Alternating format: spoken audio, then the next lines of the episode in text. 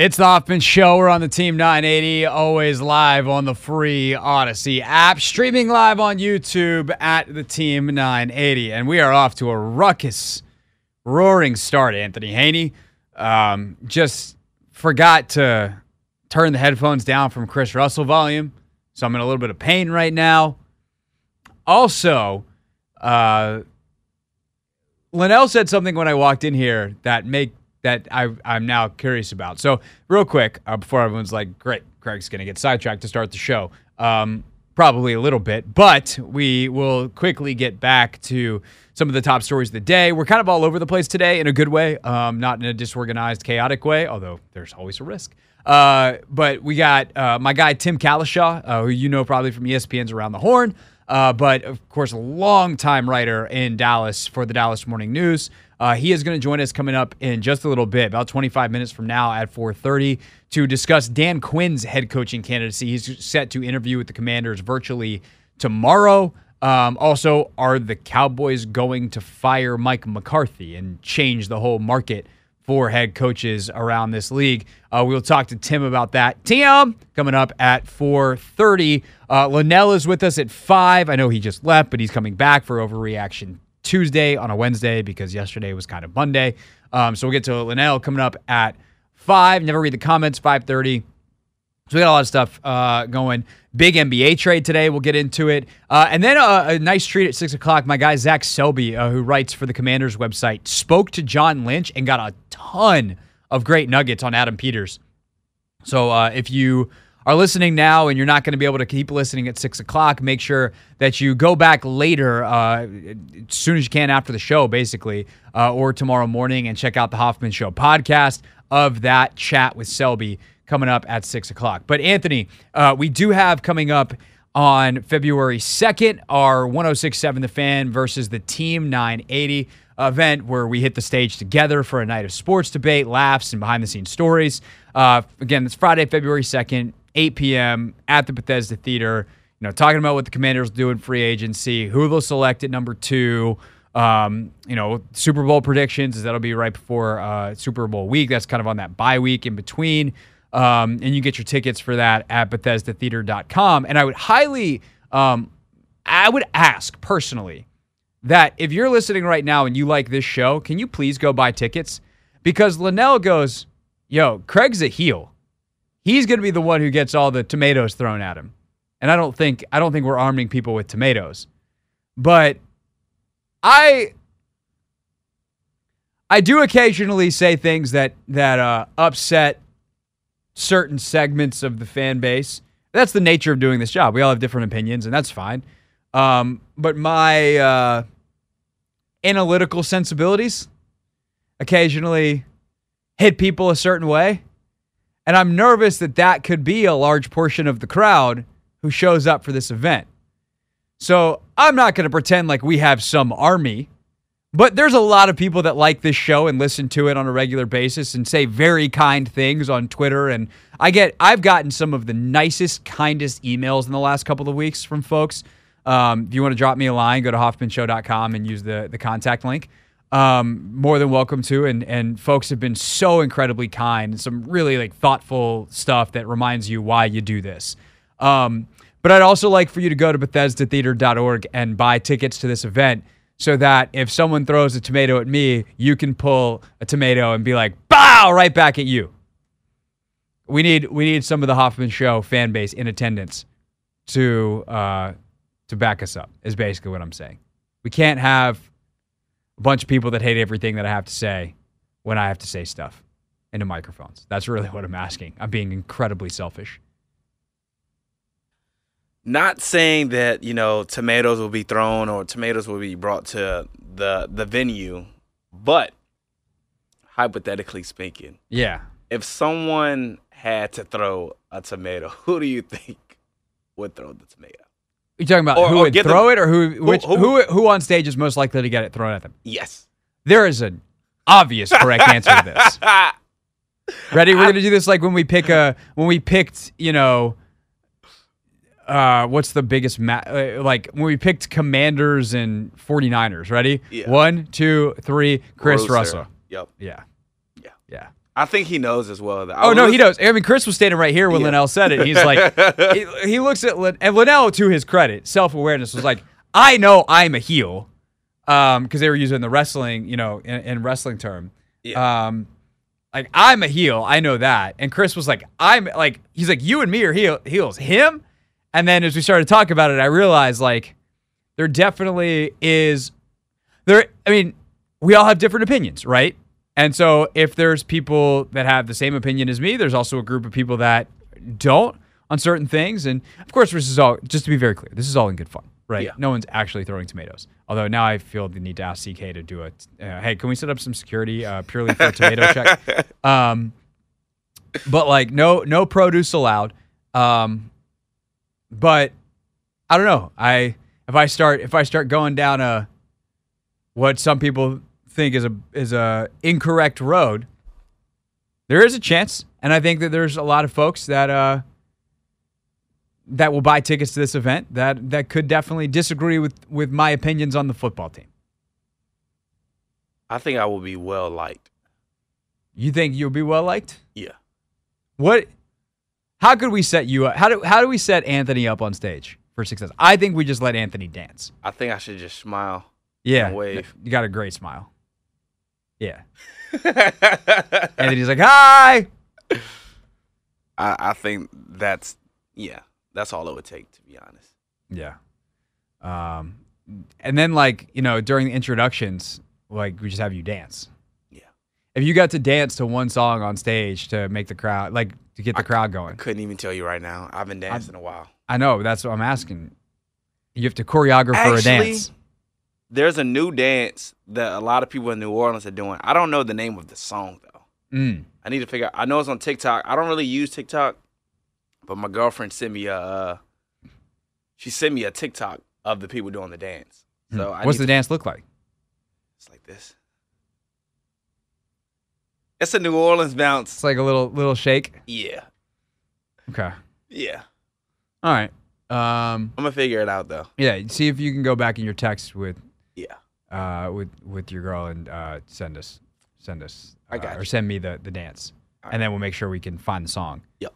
And then um Yo, and that'll be DJ, Anthony's part. Play that song. Yeah. Yeah, that'll be Anthony's part. And then I'm gonna come out and say something that everyone's gonna hate, and apparently Lin. Then again, look, Linnell in predictions not always correct.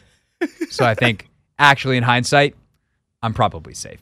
Uh, again, if you want your tickets to 1067 The Fan, of the Team 980 live, uh, you can get them at the Bethesda Theater box office if you are in the area or at BethesdaTheater.com. Of course, me, uh, the Rooster, Sheehan, the Junkies, and then, of course, on the, the fan side, uh, Grant and Danny, B. Mitch and Finley. Everyone will be there. Be a great time. It's all off air, on stage, uncensored. BethesdaTheater.com. All right, when we get back, we'll get into the show, starting with uh, the day's top story that I did not anticipate being the day's top story. Ron Rivera uh, spoke to John Keim today from ESPN, uh, and and that's his first public comment since being fired. Uh, some interesting things from the former coach before we set our sights on one of the main candidates who could be the future coach. When we talked to Tim Cowlishaw about Dan Quinn at 4:30, it's the Hoffman Show. We're on the Team 980, and we're always live on the free Odyssey app. It's the Hoffman Show. We're on the Team 980, always live as well on the free Odyssey app. Uh, get into what Ron Rivera had to say to John Keim today in his first comments since getting fired as the head coach of the Commanders in just a moment. But uh, don't forget uh, that our 1067 The Fan versus the Team 980 live event is sponsored by Main Street Bank. Cheer local, bank local. Put their team in your office. Visit mstreetbank.com for more information. Uh, again, we just talked about that. Uh, got to thank our friends at Main Street Bank for helping us put on that amazing event coming up in early February. All right, so today, John Keim got the chance to speak to Ron Rivera. Um, Ron has been out of work now for a little bit over a week. Um, and apparently, he'd like to get back to it. Uh, he says that he is open to being a defensive coordinator again. He really enjoyed coaching late in the season. Uh, and I, I think, you know, we can get into his future maybe later in the show. I know Linnell wants to talk about some of this stuff as well. uh, at five o'clock in our overreaction, quote unquote, Tuesday here on this Wednesday. But I think Rivera's comments are largely, in terms of when he's looking back, largely accurate and reflect completely why he no longer has the job.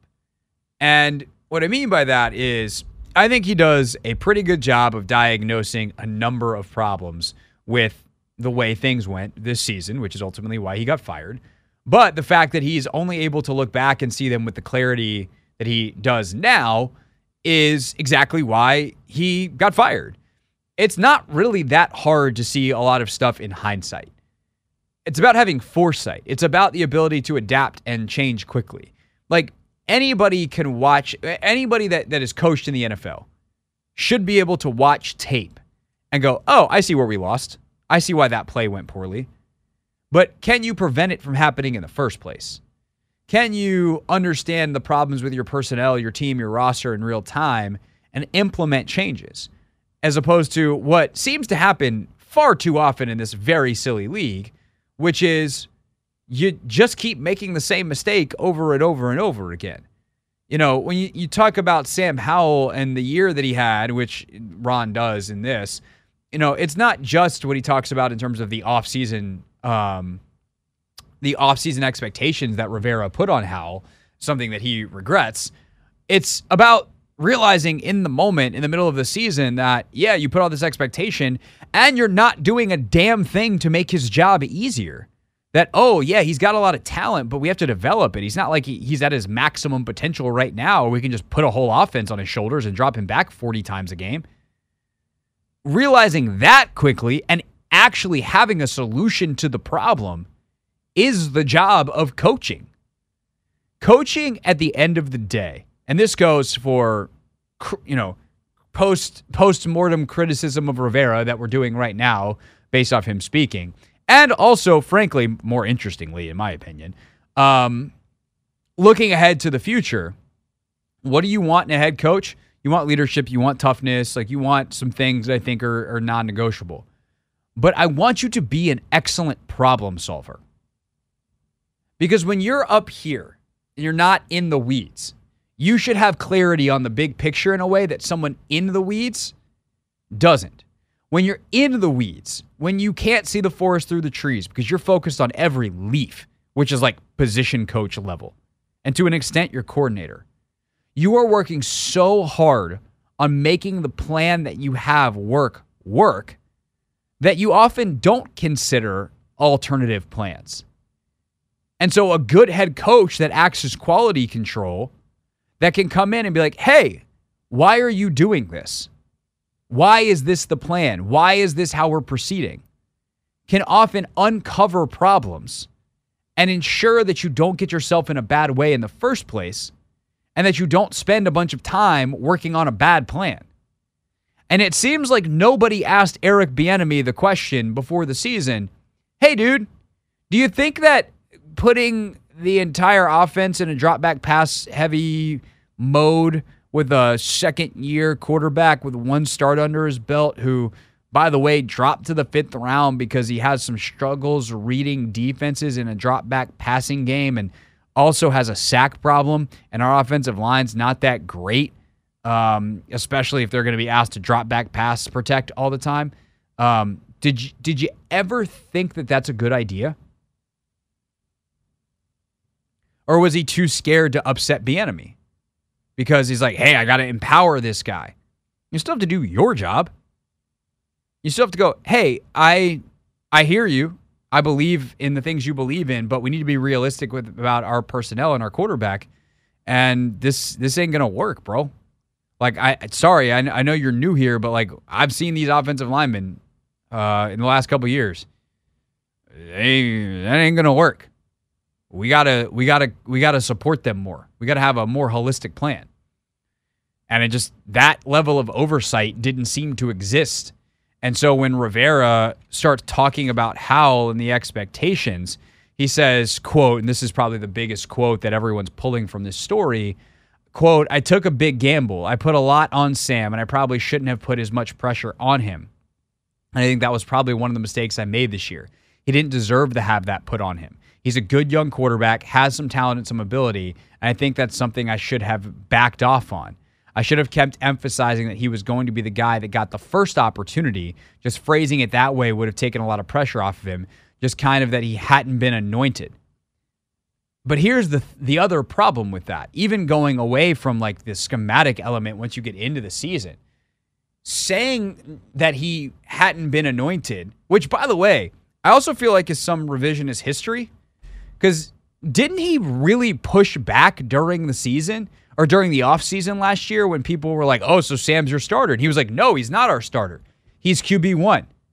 Like he's QB1 for now, but we'll see the rhetoric is not the problem. And, and in many ways, I think the other thing that comes out of this article is a complete validation of Ben Standig's reporting that Rivera is a man who is a, not I don't want to say he's obsessed with, but that can't help himself in chasing narratives versus actual realistic solutions. He doesn't see the things that are hard because he's focused on satisfying a narrative and now that the season's over and it's like, yeah, the Sam Howell thing didn't work, his response is not, we didn't do the right things for him to support him as a young quarterback that could have succeeded in this league if that's what he believes. And, you know, I still believe that there's an alternate version of the season that goes much better for Sam Howell, um, even if it doesn't remotely end with him being a clear solution for the future. Just didn't have to go as badly as it did, especially towards the end and nor with the sacks in the beginning. But instead of acknowledging like the substance of the problem, it's like I should have changed the narrative early. The problem wasn't that you said he was anointed. The problem was that he was. The problem was you told Jacoby Brissett, "Hey, dude, you can come in and compete," and you never really gave him a chance to compete. Now, did Sam do anything in the preseason that should that really opened the door? No. Did Jacoby was Jacoby so spectacular that you had to to quote unquote have a real competition and give him starters reps the ones? Also no. But you could have if if it's a real competition, then you have to put them on even playing field. Like you did anoint Sam Howell. And I don't disagree with the decision they made. But it's not about the narrative of anointing him. It's the reality that you never actually let Brissett split reps with Sam. Like if that's your concern, if you want to go back and do the hit, do the thing over and say, "Hey Ron, what would you change?" And your answer is, "I would have given Jacoby more reps in the preseason." That's at least more substantive than I would have said stuff differently.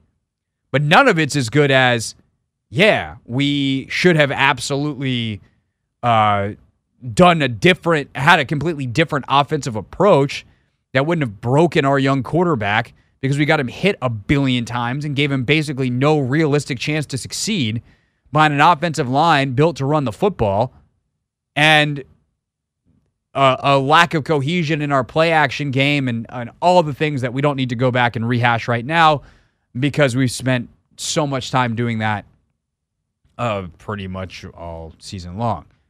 Um, so yeah, I, I think that this this article is in many ways a validation of Ron coming to the realizations that many of us came to long ago. And I'm trying not to just come off completely with confirmation bias here, but I, I think it actually this isn't about like those of us in the media that have been saying those these things being like some brilliant, you know, clairvoyant people. It's it's that the solutions are that freaking obvious. Like the the problems were that obvious. Ron chases headlines and narratives, not substance. And the other thing is he bit off way more than he could chew. Uh, another quote from the article I would have loved a different model just because, in hindsight, now you really see how much more time you spend on personnel. And as a coach, that's not necessarily what you want to do. What I really enjoyed more than anything else was the last five weeks was just being right in the middle of everything. Now your only focus is just that one thing. That's what you do. You want to teach. Like, yeah, Ron was better at being just a coach than a personnel guy, as seen by his personnel decisions. And he did have an impact in the final five weeks of the season on some level, making a defense that was horrendous, in part due to his personnel decisions, in part because they had tremendously poor coaching to start, better Uh, better being a very relative term. They were 0 5 and not particularly great defensively in those games. But again, you couldn't change the personnel, and they had made the sweat in young trades, et cetera, et cetera. So, long story short, Rivera is who we thought he is. Um, I think it's interesting that he says he's willing to become a defensive coordinator. I do wonder if like some of the young head coaches are like, you know what, having a guy like with that experience around might be actually helpful. I actually think he could be a decent defensive coordinator. Uh, I certainly want to get him on a whiteboard and stuff, but um, he, I, I think uh, Ron did not know what he was getting himself into when he got here, and I think it still might take years for him to really understand what he just went through the last four years and uh, all the reasons why it didn't work. It's the Hoffman Show. We're on the Team 980. We're always live as well on the free Odyssey app. And we get back, my old pal Tim Cowlishaw, yeah, that one from ESPN's Around the Horn and longtime columnist in the Dallas Morning News, he joins us. So the Cowboys going to fire Mike McCarthy. And uh, what does he think of Dan Quinn as a head coach candidate there or here? Cowlishaw next. It's the Hoffman Show. We're on the Team 980. We're always live as well on the free Odyssey app, and we are streaming live on YouTube at the Team 980. Uh, once upon a time, long, long ago, in a land far away called Dallas, Texas, I worked on a little uh, radio program in Afternoon Drive called The Afternoon Show with Cowlishaw and Mosley. And uh, the host of that program is a guy you see on TV on ESPN's Around the Horn. Anthony, my voice is doing the thing again. I'm so choked up by Cowlishaw coming on the show. I'm losing my voice. I see. which actually is a bit of a a bit of a tribute to Cowlishaw. That's not something that happened on purpose, but Tim Tim was a throat clearer. Uh, Tim, I don't think would have done great on our fine board, Anthony. Uh, but that's okay. Uh, he's very very smart. And Tim, that's got to be the worst radio introduction you've ever had, and I'm so sorry for that. After you But do the special favor of coming on our radio show. but it's an honest one and it's an accurate one. And uh, I was with I did Cowlishaw and Mosley, then I did Dennis and Cowlishaw. I never Yep. had the Cowlishaw show like the Hoffman show. You don't seem to have anybody with you. It seems to be your show. It is, uh, except for when my voice uh, wants to die on me, which is just not a great thing. And then Anthony, our, our producer over here, has to has to bail me out. But it's okay. we made it, That's Tim.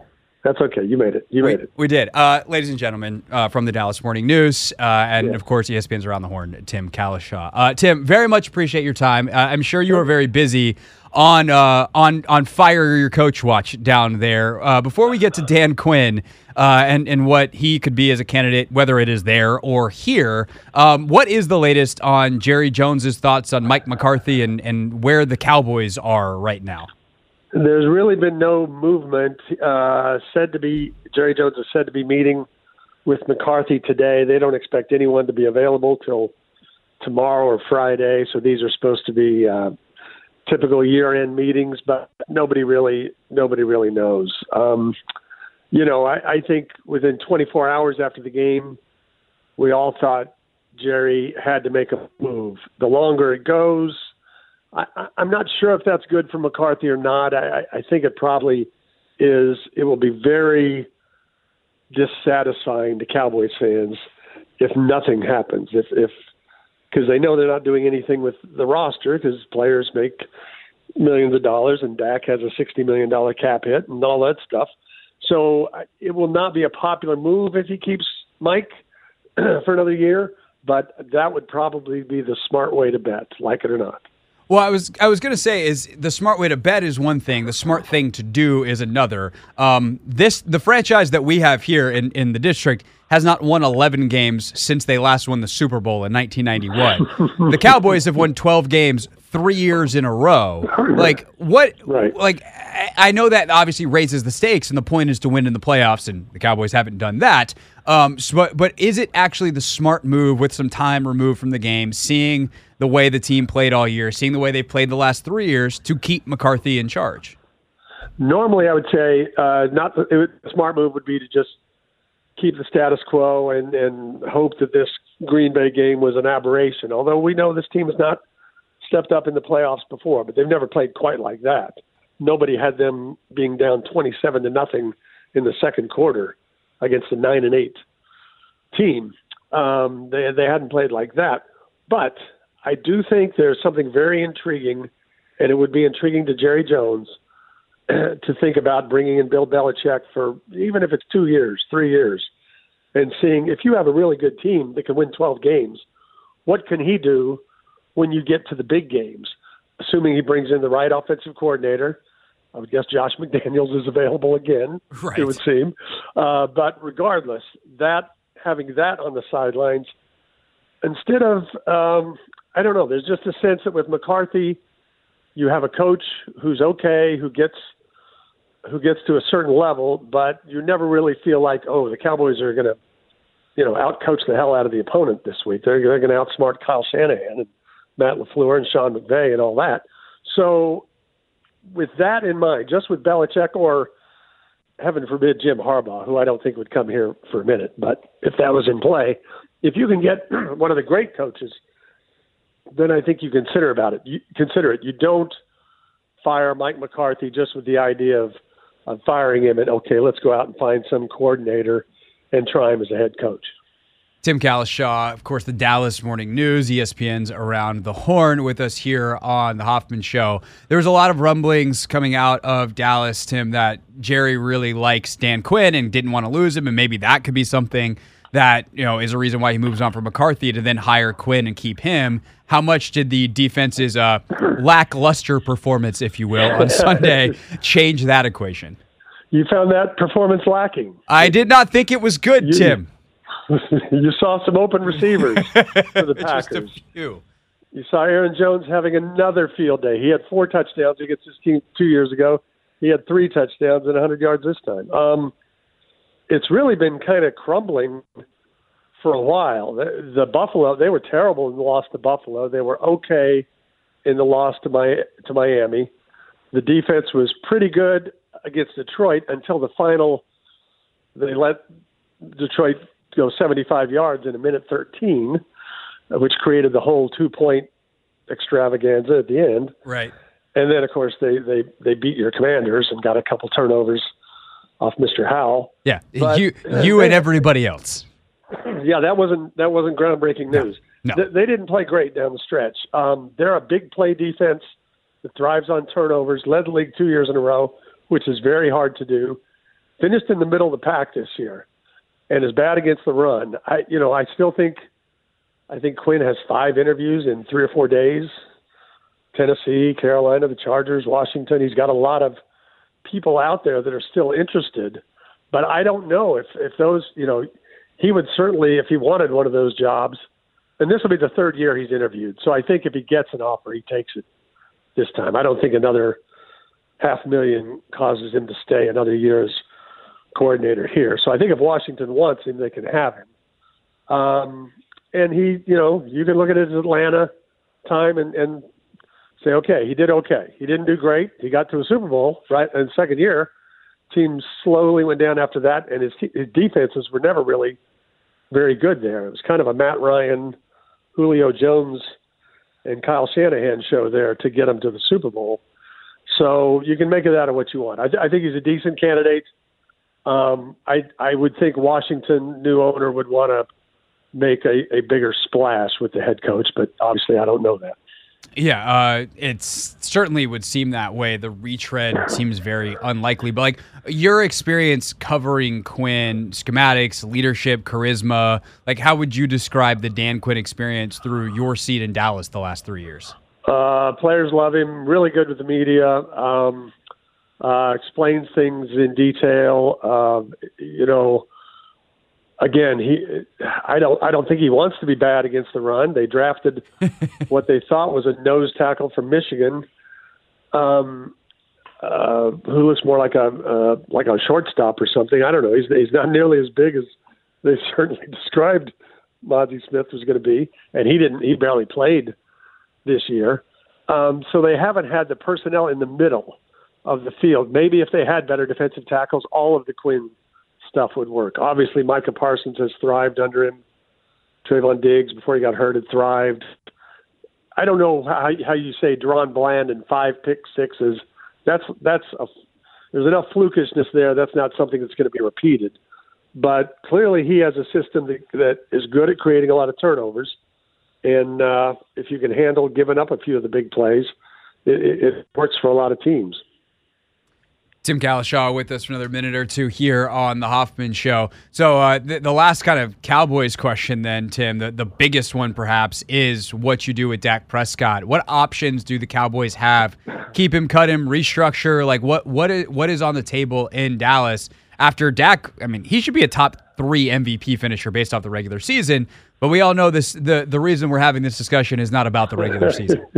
yeah, it, it's one of those things that really like it's easier if you're dealing with Washington. You can look at the team and say it needs this, this, this, and this.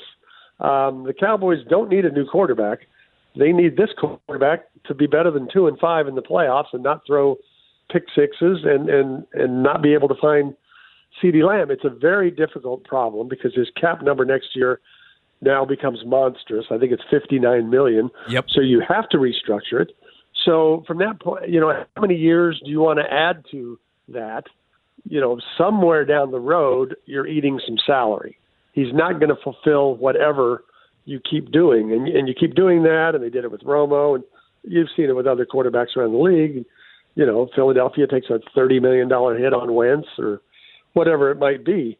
Um, it, it, it's going to be an enormous number, regardless and you've got to be careful about saying this guy's going to eventually get where we want him to be. He's good. There's no question about it. He's a top 10 quarterback most of the time. But in big games, he does not have a history of performing. And after eight years, do you really think many quarterbacks with the same team who've started that long, do they find their first NFC championship in year nine, in year 11, something like that? It's very, very rare. It is, but hey, if I learned anything uh, working down there in Dallas, Tim, it's that you listen to Jerry. The money's all fungible. You can it always fungible. Everything can always move it around. I think that was Mosley's favorite word was fungible. Everything is fungible, and what isn't fun, fungible is ambiguous. There's a lot of ambiguity. That, I he mean, likes a lot of ambiguity. sure does. We don't need to dive into that statement too much. Just no. yes, that is is correct. Uh, Tim Cowlishaw, everybody, read his work uh, in the Dallas Morning News, of course, on their website. Uh, unless somehow you found a way to get one thrown at your door here in the DC area, uh, and you oh. can watch him uh, on Around the Horn on ESPN. Uh, Tim, great to see you here at FedEx Field a couple weeks ago. Appreciate your time on the show, and I'm sorry for introducing you with the worst radio intro you'll ever have in no, your career. No, it's okay. It's okay. okay. It can't all be flowers. It's all no. right. It's uh no, I'm gonna go get some water in the commercial break as well. Uh, thank you, sir. Greatly appreciated. Talk soon. All right, take care, buddy. See that is Tim Cowlishaw, everybody, with us on the Hoffman Show. When we get back, uh, let's let's actually talk a little bit more about the disaster down there in Dallas and what they do because uh, Tim just made an excellent point that they need to uh, th- in, terms of what they need to do compared to what is going here. Like who actually has the better situation? The team that lost 13 games or the team that won 12? We'll dive into it next. It's the Hoffman Show on the Team 980, always live as well on the free Audacy app. And we're asking a very silly question Who would you rather be? Uh, a team that just won 12 games or a team that just lost 13? Uh, it seems very silly, but we just had Tim Cowlishaw, Dallas Morning News, uh, on with us here on the show, and and he said you know, in Washington, you guys have a situation where you don't have a quarterback, but you know, you got this number two pick and and a bunch of cap space and the way to figure it out. In Dallas, we have a quarterback who is eight years in, is very good, has been very bad in the playoffs, and it's really rare that quarterbacks figure it out in year nine, year ten and get to the NFC Championship game and they figure out the playoff thing. And oh, by the way, said quarterback has owned $59 million next season. Now, to answer my very silly question, I would much rather still be the Dallas Cowboys. Anthony, do you do you disagree with that? Would you rather be the Commanders or the Cowboys? Let's say going into next season at the very least. Uh if we're just talking about these two teams, I think I would rather be Dallas but if we're just talking about being a 10 win team, I think depending like where you're like the Packers. If I'm the Packers, I would love to be the Packers just because they're young. that, that wasn't the question. oh yeah, all right, you know, yeah, yeah. The, question, Packers, Yeah. the Packers might have the best. Like, if we were to do, this would actually be interesting. This is a good idea, Anthony. We should write this down. Next five year power rankings, right? Or next three year power rankings. Which teams would you like to be over the next three years in the NFL? You look at cap space, young talent, old talent that you think can hang out for three years.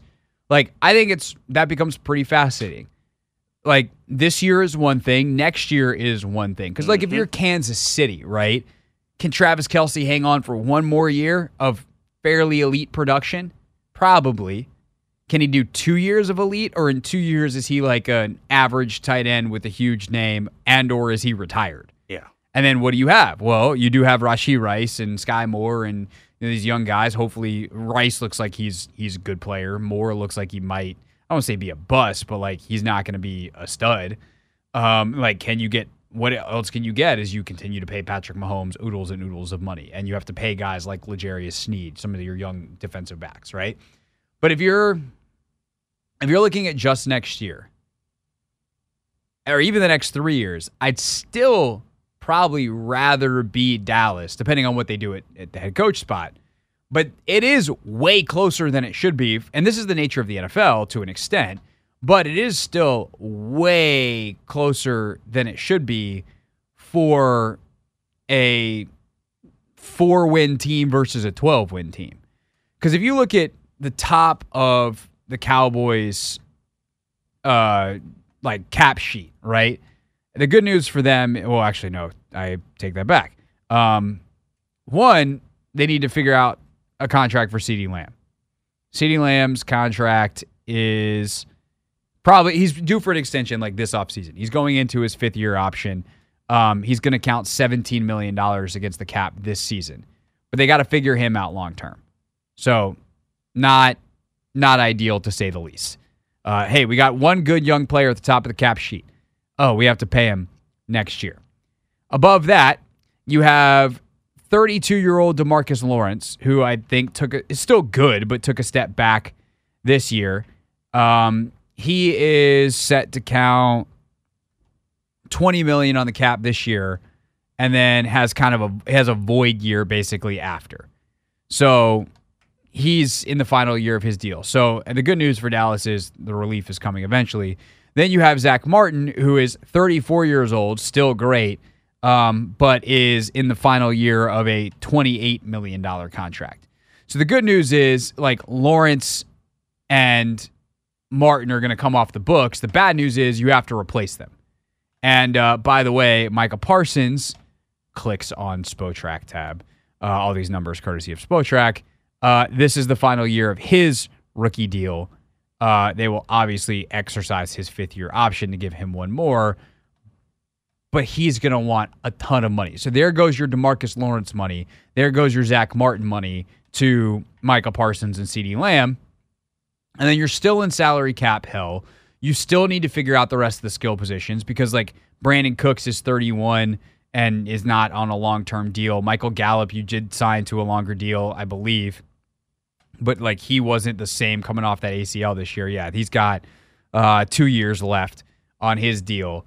So it's it's a situation where like you got to figure out how to get Dak Prescott's cap number down, and you don't really have a way out of it. Like your hope is that next year he's just better. And coming off a year where he was an MVP caliber player and then bombed again in the playoffs by just completely botching a first half. You know, he, he was good in the second.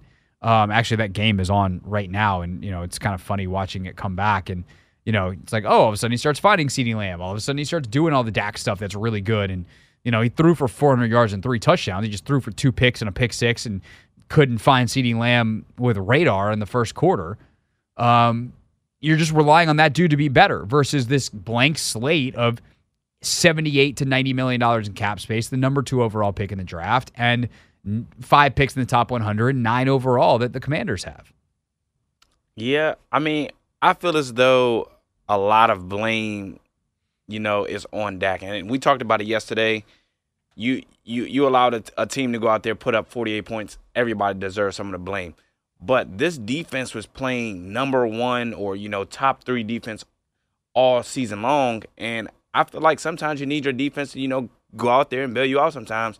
And I don't think Dallas's defense d- did that. You know, uh, Green Bay they controlled time of possession in the first half, and they you know that was smart of them. You know, keep a a, a hot uh, and explosive offense off the field. And I think they just, you know, perfected the game plan a little bit better than, you know, Dallas. Yeah. And so it comes down to, and here's the other thing, too, right? Let's say they move on from McCarthy. You mm. think Dak is going to thrive under Josh McDaniels' convoluted whatever system? Now, there's already talk that McDaniels might be going to be the OC in New England, uh, work with Mayo. Yeah. But like, does uh does does Bill if Belichick goes there, does he bring Bill O'Brien? Right. But like he's he I doubt he's going to bring whatever McCarthy has been running. So Dak would have to learn a new system. And what are the mm-hmm. chances in year one of a new system with a completely new coaches and a completely new atmosphere that he's going to do as well as he did this year? Probably not very good. Now maybe by the playoffs it works out, but at the end of the day, like Dallas is Dallas has to self improve. There's not going to be a lot of help they can acquire from the outside. Their draft pick is going to be late. Um, their cap situation is not good. Yep. Uh, and they've got a quarterback who most teams would be very happy with. I would. But yeah, I mean, Dak Prescott would instantly become the best quarterback Washington has had in a long time. Um, he'd be the best quarterback in Bears franchise history.